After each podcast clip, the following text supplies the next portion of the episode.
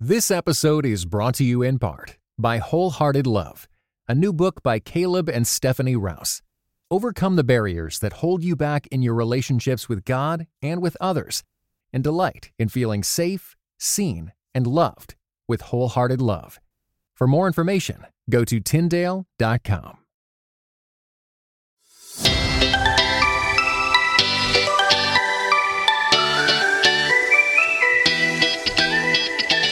Hi, welcome to the Finding Holy podcast. I'm your host, Ashley Hales, and here at the Finding Holy podcast, we want to help you connect the dots between the things that really matter and your everyday holy life. This is a podcast for you if you long for a life that feels spacious, but you're stuck with dishes and laundry and a to do list a mile long. This is a podcast for you if you long to integrate what you know with who you are and how you live. This is a podcast for you if you need a gentle invitation into the ways of Jesus right in the middle of your actual life. Join authors, pastors, artists, and activists to hear how they connect the big things of life into the ordinary habits of their days. To help you on your journey, you'll get one small step at the end of each episode to take with you into your week. You'll get to hear my guest laundry routines too, because big things matter. But so does the laundry. Here's a little bit more about my guest today. Laura M. Fabrycky is an American writer and poet currently residing in Brussels, Belgium. She's the author most recently of Keys to Bonhoeffer's House, exploring the world and wisdom of Dietrich Bonhoeffer, a historically grounded memoir of her experience as a volunteer guide at the Bonhoeffer House during her family's diplomatic assignment to Berlin, Germany. She focuses on questions of political theology and the moral imagination in cultivating the common good. Our conversation is fun, it's wide ranging. And you know what? It's actually really applicable to this moment right now where many of us find ourselves asking questions How do I belong to a people? How do I make good choices for the good of my community and the health of all of us? How do I begin to care for the common good? Listen in. You'll get a few small starting practices. Here's my conversation with Laura. All right, friends, I am really excited to welcome one of my good friends, Laura Fabrycky, to the podcast. She has a book that is just out called Keys to Bonhoeffer House. And so we're going to talk about Dietrich Bonhoeffer, her life overseas. What does it mean to care about the fabric of our social identities? It's going to be really fun. So, welcome, Laura. Thanks so much, Ashley. It's really great to be with you. Yeah, it's wonderful. So, tell us about this book, Keys to Bonhoeffer House. What is the Bonhoeffer House? Could you like sketch that out for us? We moved there in the summer of 2016. And I discovered when we finally moved into our permanent residence that we lived fairly close to Dietrich Bonhoeffer's house. And it wasn't the house that he grew up in, but it's the house, it was basically his adult residence during his very nomadic adulthood, but he did come back to it. It was really his base in Berlin, and it was the home that he was arrested from by the Gestapo in 1943. I had been learning some about him as we prepared to move to Berlin, and then I had kind of forgotten about it. And then when we were actually there, I wanted to kind of reconnect with that story um, and really kind of put some flesh on the bones of my knowledge. Yeah. And so I arranged for our family to to make a visit. And um, I went back many times after that, and so many times that um, I had a kind of joking conversation with one of the volunteers that I was like, "Oh, I come so often, I should volunteer." And they said, "Yes, you should." And I was amazed that they were willing to have a non-German speaking non Bonhoeffer scholar, you know, interested visitor um, join their ranks, and they had kind of gotten to know me because I'd brought so many visitors there, and that that be- began my experience of learning to to tell his story. And what I discovered is that I had a lot of unlearning to do. I had mm-hmm. to really kind of flesh out um, how I understood who he was and that i found was actually what i needed to unlearn was very much related to my american identity the way i kind of think about his life talk about his life. And once i started kind of figuring out where bonhoeffer began where i ended um, and kind of realizing that our I couldn't just simply use him as my personal analogy lens. Like I had yeah. to, to, figure out like how am I Dietrich Bonhoeffer today? um, but it is important to kind of let them stand on their own feet and to acknowledge kind of who they are mm-hmm. in their own context and to realize that you know I'm I am who I am and he who he is who he was and um and that we were in we're in different settings. Um, and but then i started after i kind of learned all that i started piecing together places where we did share commonalities. And a lot of those were kind of human principles. They were principles that kind of everyone could could kind of sink their teeth into. Right. And so those that you kind of reference as the keys. Exactly. It was a house i could bike to. So when you come up to the house um, it's it, it, it's fairly plain. Like it feels like a pretty plain house just when you walk in, um, you really do feel like you're walking just into just a regular house. And I find that really sweet that it's not a museum. You'll be invited into a conference room or you sit around a table and you'll get a lecture from someone like me. And then they'll invite you to come up with them to his bedroom. So, um, place where Dietrich wrestled with his thoughts. He wrote some of his um, very famous essay that he wrote called, or um, after 10 years he wrote in that room and he wrote part of his ethics there as well yeah so it's a it's a place that holds a lot of memories silently it's a silent witness i think mm. to a lot of hmm. realities what sort of responses did you get from some of the people you brought into that bedroom I mean, hmm. just you know, just thinking of going into kind of increasing levels of intimacy. You know, that you end up in in a bedroom. Yeah, well said. It, it is a very beautiful image. There is something that something that does feel kind of intimate. It's, um, but also still distant. Like you, you don't get any. There isn't a magic to it. I mean, it's a place to honor him, but it's definitely not a place where we are trying to tend a cult of Bonhoeffer. But in that bedroom, I think, as you rightly describe, I think people really do kind of taste that he was he was a real human being um, and not simply a hero. And there's something about that that corresponds to themselves realizing i have i mm-hmm. i too am a human mm-hmm. being and mm-hmm. i too have things that i need to wrestle with mm-hmm. perhaps mm-hmm. thoughts i need to get down maybe decisions i'm avoiding mm-hmm. um, that i need to get clarity on there could be not always but could be pretty strong emotional responses um, you know wanting to do well in the world to do the right thing um, and that was always a real gift to witness how are you able for yourself, right? Because you're a character in the book in the same way, right? That Bonhoeffer is. It's your journey into his life uh, as well as just, you know, kind of reporting about Bonhoeffer. But, you know, how were you able to make both Bonhoeffer and yourself a more fully orbed human, belonging to a people and belonging to a place? Why is that an important key for you? Yeah, it's an important key because for one, it did help me to kind of slay that heroic narrative. Yep, yep.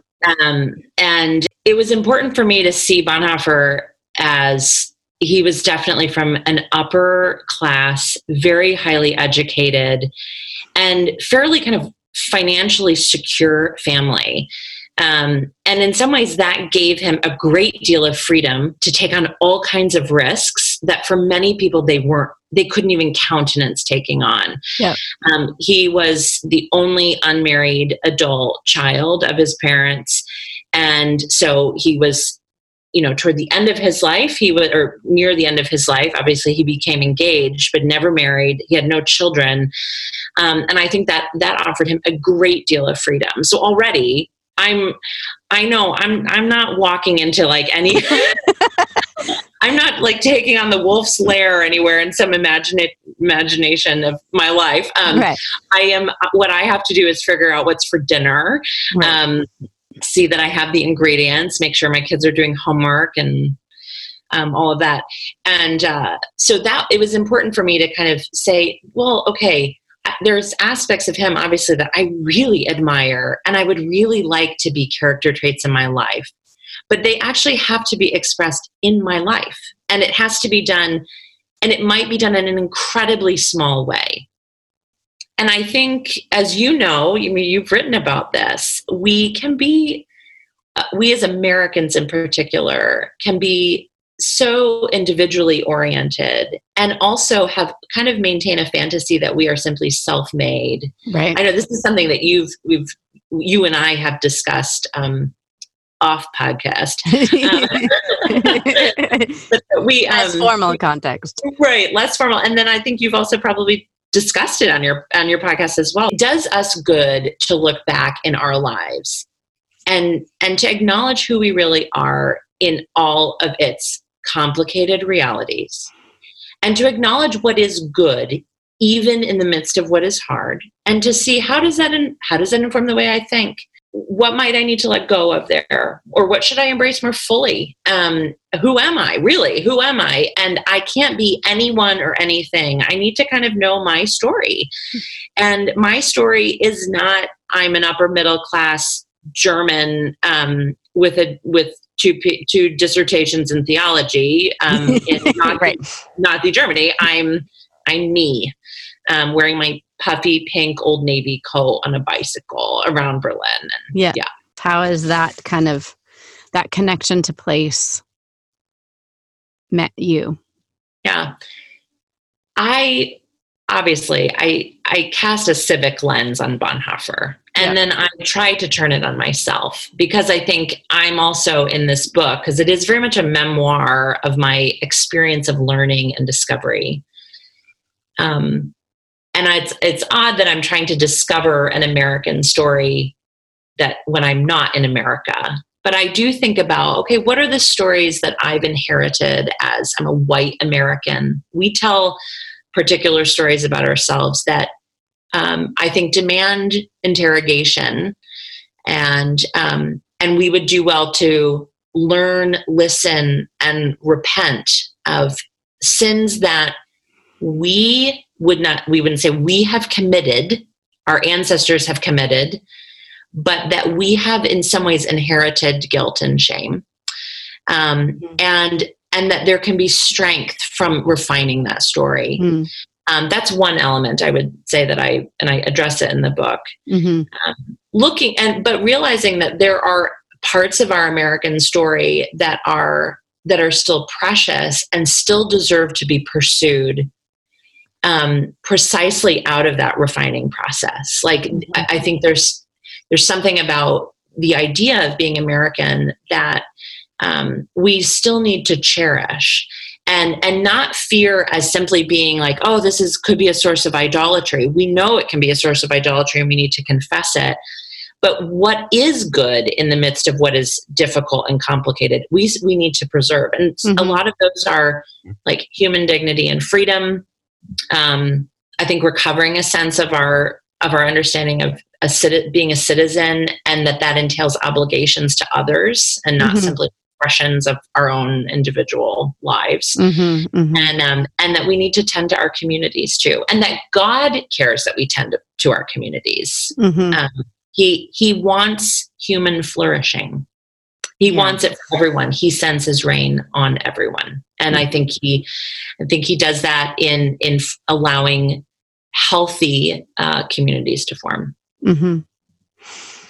And one thing, you know, you mentioned it previously about, you know, the civic lens with which you are looking through Bonhoeffer's life. Um, what is so wonderful about your book, too, is the ways in which you are, it little turns just drawing our attention as your reader to think through, okay, what is, you know, what's the small choice here? Um, yeah. What's the small choice to choose to engage instead of to choose to withdraw? Um, and to to realize that we have those choices too every day and so though sometimes when we create heroes it's to kind of give ourselves a ticket out that is really well said yes yes um, i tell a story my my fourth grader my middle child had to go to bike traffic school yeah yeah and tell us what bike traffic school is. so, yeah. For those of us who commute by car. exactly.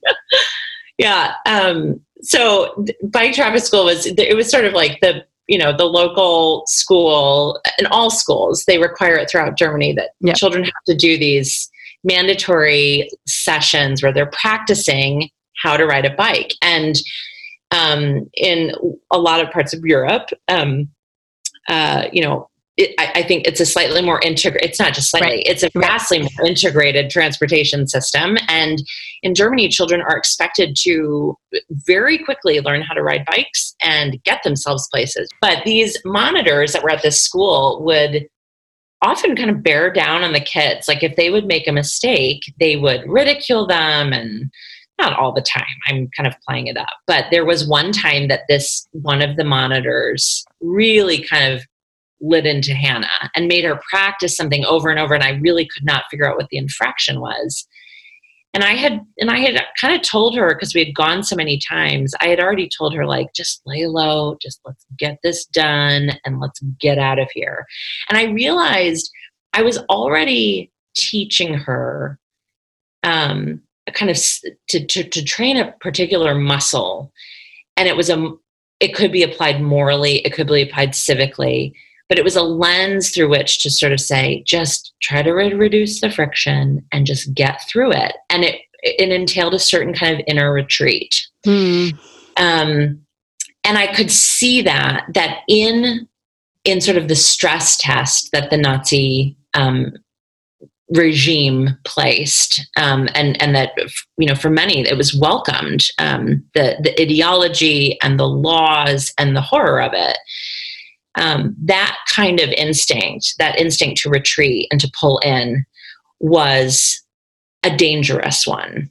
And um, but it was also dangerous it was morally dangerous to do. Mm-hmm. um, it was obviously it allowed you to survive but you um, but you never did so with an unscathed conscience. And i and i could just see that that was i was already kind of forming her in that in the very small experience of traffic school of riding with, a bike dealing with the minor power of the traffic mm-hmm, school monitor mm-hmm. that's right we'll be back in just a second with the rest of our conversation this episode is brought to you in part by Beyond Ordinary Women Ministries, which prepares Christian women for leadership. At Bow, we believe that every woman is a leader because she influences someone. So, whom do you influence? Do you mentor a woman? Serve in the workplace? Or do you lead a small group, teach the Bible, or even lead an entire ministry? No matter who or how many you influence, our free online resources will help equip you. Our videos, podcast episodes, and articles from experienced women leaders will encourage you and perfect your leadership skills. They offer wisdom for dealing with ministry pitfalls, current biblical issues, health for your own soul, and insights for shepherding others well. In addition, Bow offers Bible studies designed to connect women of multiple generations.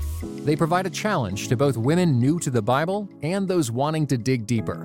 Be our guest and browse all of our free resources and low cost Bible studies at beyondordinarywomen.org. And here's the rest of our conversation. Yeah, so what what small steps have you even practiced, even though you're in Brussels now and you were in Germany before, but um, to kind of belong to cho- choose to belong to the community that in which you're placed?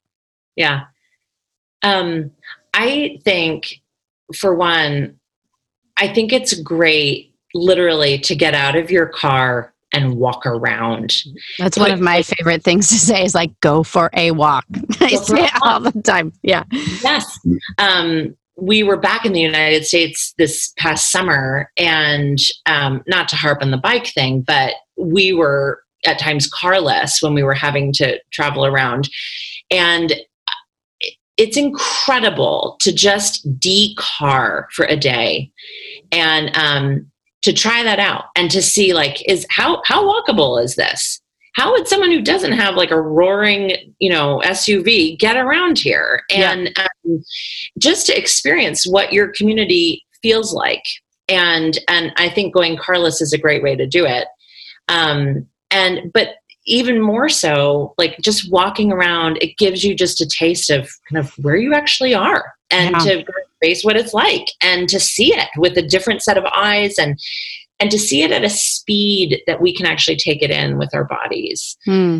Um, I think I mean, this is this is literally that's the that is the speed at which we should be kind of doing community. So I can't say I have this figured out. Um, no. I right like we write books not because we haven't figured out it's because we don't like right right exactly amen yes we're we're wrestling with these things and trying to figure out how to make them to make them work I try to say hi to my neighbors. Yeah. I try to, ju- and it's usually awkward. Um, or uh, I try to create beauty, like we planted bulbs. Um, I'll pick up trash, like the. I think it's the Swedes that have a, a word for like walking around or running around and picking up trash. I think it's like I'm not. It's like plogging or something like that. That yeah. Like honestly, just caring for your space. Um, I think another really practical thing, and these are all very kind of quiet and inner disciplines, um, is literally looking at your keys. So we the title of the book is Keys to Bonhoeffer's House. And I and I actually think our keychains are pretty um, powerful indicators of places of our responsibility. Hmm. Um, they show us places where we might have power and authority, and therefore that needs to be coupled with a robust understanding of our our place as stewards and um, as people who have who have real responsibility for for places and for people. Um, look at look at your keychain and and and see what it might mean. Pray, mm. Like pray through your keychain. Pray through mm. it. Pray pray about the stories that are that rep, that are represented there. They might be um, your mailbox. It might be I don't know for you know people that have a locked mailbox. Um, it, it, there there are lots of different ways that you could look at that as just like a little a little practical discipline. Mm. Um, and I would say too uh, for for listeners who are um, who have a relationship with God, ask Him. I think uh, ask God to engage your imagination because I don't I don't have like tips or tricks. I think we have me neither. Like, I don't have the tips or tricks. I um I think places are really unique and stories are unique and I can't know them all. And and sometimes they need to be answered in a different way. But mm-hmm. God knows the stories of these places. And it may be that you need to um, explore the history of your place. So, what did you learn from Bonhoeffer about kind of civic housekeeping? You use that phrase a few times, which I love. Um, just kind of this the sense that we there's mundane things like folding the laundry and doing the dishes and doing the grocery shopping, and yet these are very small acts of care um, and attention. Yes.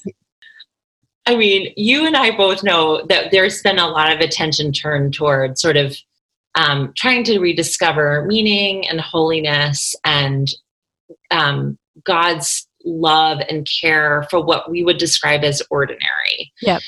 And I am interested in extending that narrative that I think we have that needed to be articulated. Yeah.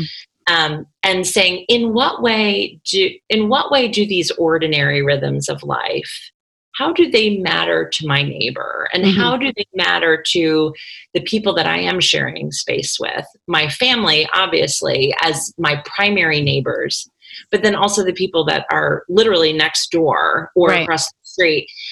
And um, I take the word civic housekeeping not from Bonhoeffer. I take it from Jane Addams, who was a, a significant um, significant public voice in American history. And um, Jane Addams had an eye for how poorly um, uh, new immigrants to the United States were being treated and that they were being exploited, basically. Like these were easy prey for people that know how to be predators. And she, in Chicago, took on um, some pretty significant power figures. But she and and did so quite ably. She but she also offered a home. Like she developed Hull House and i don't go into all of this in the book but one of the things that she paid attention to though was the need for like trash collection. She actually became um, uh, sort of like in charge of trash collection for a particular ward. Um, that to me typifies i think what is best about um, our American civic story and um, and it's something that I think we could recover. Um, and and to say we need to look at our spaces and really hear the story that's being told there and see what practical thing I can do as a way to express love to my neighbor. Mm-hmm. And I also think articulating, paying attention to the way we narrate our civic life, particularly with our children, is another discipline that is is um, is worth practicing. So here's an example. I posted this recently on Facebook. I was telling my children, everyone's all freaked out right now as we're recording this about the coronavirus, of yeah. course, and we're all trying to do our part to um, to make sure that our habits are are sound, hand washing, all the rest.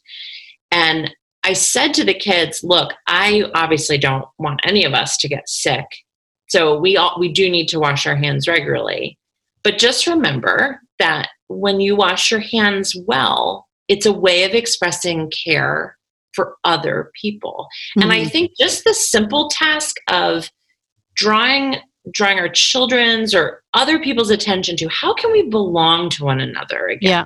How can we incorporate more people into the narrative and not just not just how do I keep my kids safe? Yes. I want my kids to be safe. Right. Right. But that actually the safety of my children is intricately yep. entwined with the safety of other people's lives. Yep. I need to care about them. It's literally self interest to offer care to others.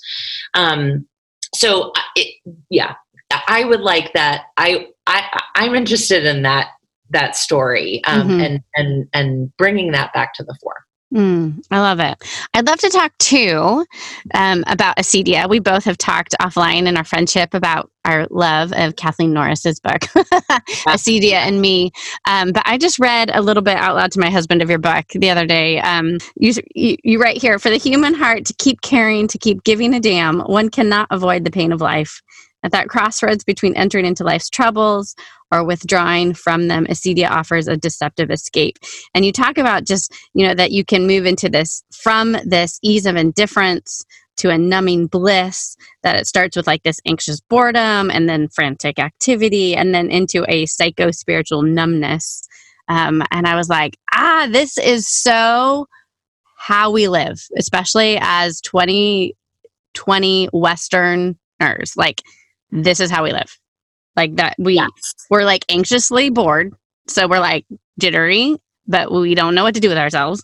Like and then we like go, go, go, go and do do do and achieve, achieve, achieve, like break down all the ceilings and barriers and walls. And then the psycho spiritual numbness basically like our Netflix binges. Like so talk to me about Acedia and Bonhoeffer and, and our modern malaise, Laura.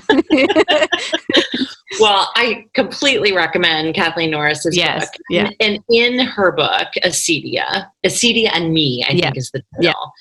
She I mean, she thinks that this is the prevailing spiritual problem of our time.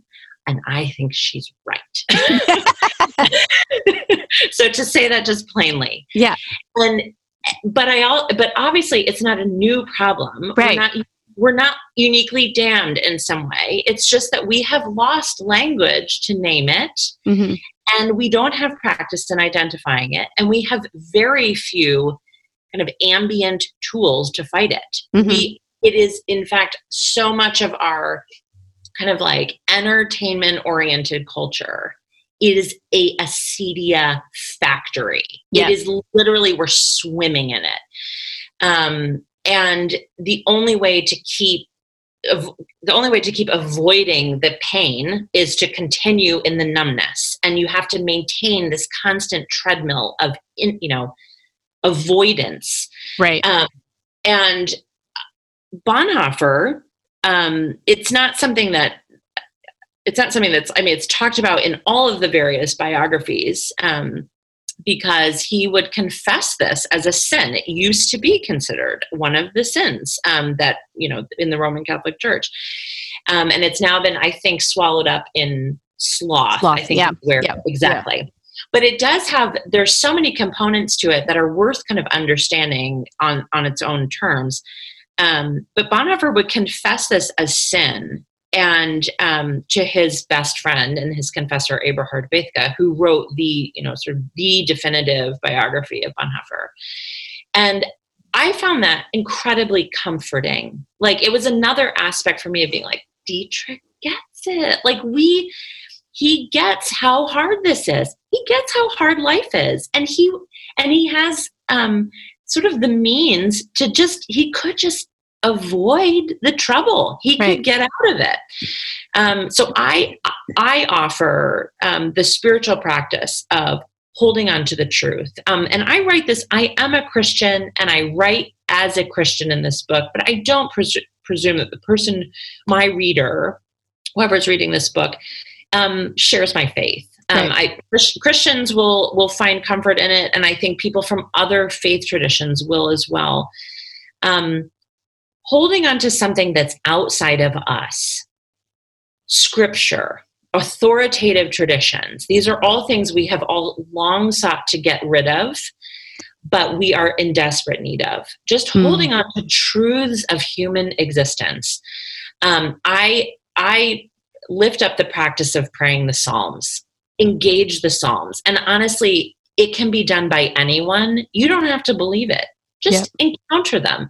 They are so rich in um, they you know span the human emotional gambit yelling at god asking him where he is we we need to actually feel more of our human pain in order to recapture mm-hmm. compassion we we actually have to feel more of the pain i obviously i think that there's something offered in the psalms that's really unique yeah um, but just to see the psalms as poetry even um, and and praying them like praying them in in a true searching posture of i need to still feel my humanity and i need to feel it within this authoritative tradition of scripture.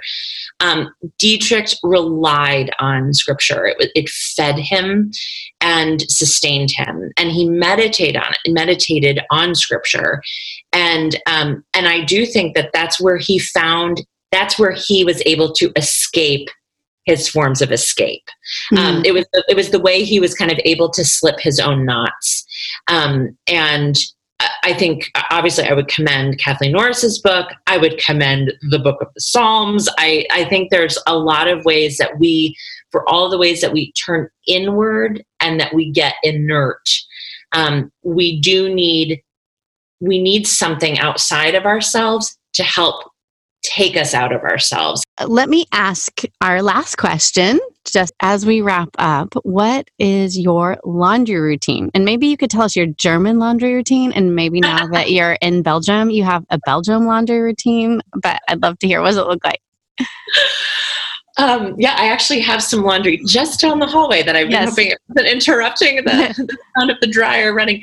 Um, I don't have a very good routine. So right now we have settled on, I feel like I'm constantly I'm constantly longing for an ideal routine and yeah. never succeeding at it. Yeah.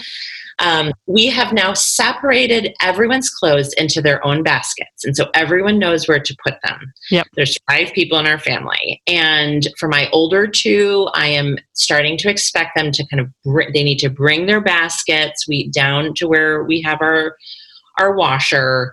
Um, but honestly, I I often will kind of get started on laundry, and then my husband will come and kind of finish it up because I might be lost in a book somewhere. and then we have a big, I have a giant stack right behind me of laundry that I need to fold. I dump whatever it is out onto this bed and fold it. And sometimes we chat over that. So oh, that's nice. I I have a junky routine, but we do have a little bit of meaning in the madness. I love it. So you're not like in this kind of moment of bliss, like folding things and hanging them on the line and no, no, not at all. Experiencing some sort of like metaphysical. Right, right. No, I no. the only one or the one or two times when I did that when we lived in Scotland, it would be like invariably I'd forget it, and then they'd all get rained on, and then have to rewash them all. It was yeah, it was not this idyllic moment most of the time. yeah. Oh, but the laundry you will always have with you, just like poor. the laundry we always have, and um, yes, So I'm always, I always know I can do better. I always can do better with laundry. And I'm likely not going to do It's okay. It's okay. It can be enough. exactly. Oh, well, thank you, Laura. It's been such a pleasure. We're Same. excited. We'll be able to give away a copy of your book, Keys to Bonhoeffer House. And we do hope it begins many conversations. Thanks for being here. Thanks for sharing the word. Thank you.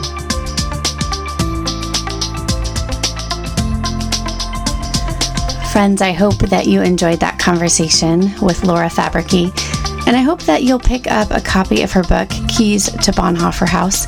It's a beautiful meditation, thoughtful analysis, and memoir about Dietrich Bonhoeffer's life. And it's more than simply about Bonhoeffer and his moment standing against um, Adolf Hitler during the Nazi era. It's a book I hope that we can take with us into all of our places. And so, if you are a new subscriber to the Finding Holy podcast, will you let me know? Reach out to me on social media at AA Hales, and I would love to give one of you a copy of Laura's book, Keys to Bonhoeffer House. And so, as we go about our days, particularly in this odd moment where we find ourselves, many of us, sheltering in place around the world in relation to the global health pandemic, I want to leave you with one small step. And it's first to orient yourself to this question Laura asked that I hope can help orient our days. And the question is this How today might I choose to engage versus disengage? What might be the small choice that allows me to move towards someone rather than to withdraw? Because even though we're withdrawing and social distancing, we can still reach out. We can still care for our communities, our neighborhoods, our families, our places, and those within our spheres of orbit. So I hope that's a helpful orienting question to you. And the second one is this take some time, maybe it's over lunch or a quiet moment that you find yourself in, to pray through your keychain. The keys represent some of those places and people that we are responsible to and responsible for. And so I'm excited to hear how that enlivens your own imaginations for your people and your place during this time. And if you're looking for another small anchoring practice, head on over to the show notes. It's linked there. I'm offering a free anchoring points in a pandemic giveaway that helps you just to think through how to order your days and to not be swept away by the circumstances that we now find ourselves in. Friends, thank you for listening in. Be sure to share and subscribe. We're still a new podcast, and we would love more people to find the Finding Holy podcast where good conversations can help you connect the dots between things that matter and your everyday holy life because big things matter, but so does the laundry.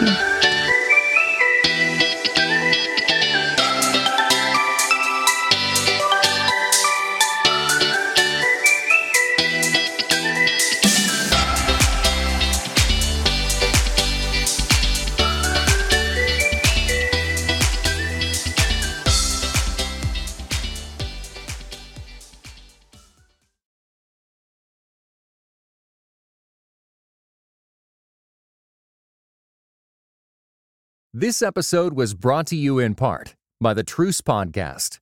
The new season examines the connection between some evangelicals and the Republican Party with the help of world class historians. Subscribe to Truce in your podcast app or listen at trucepodcast.com.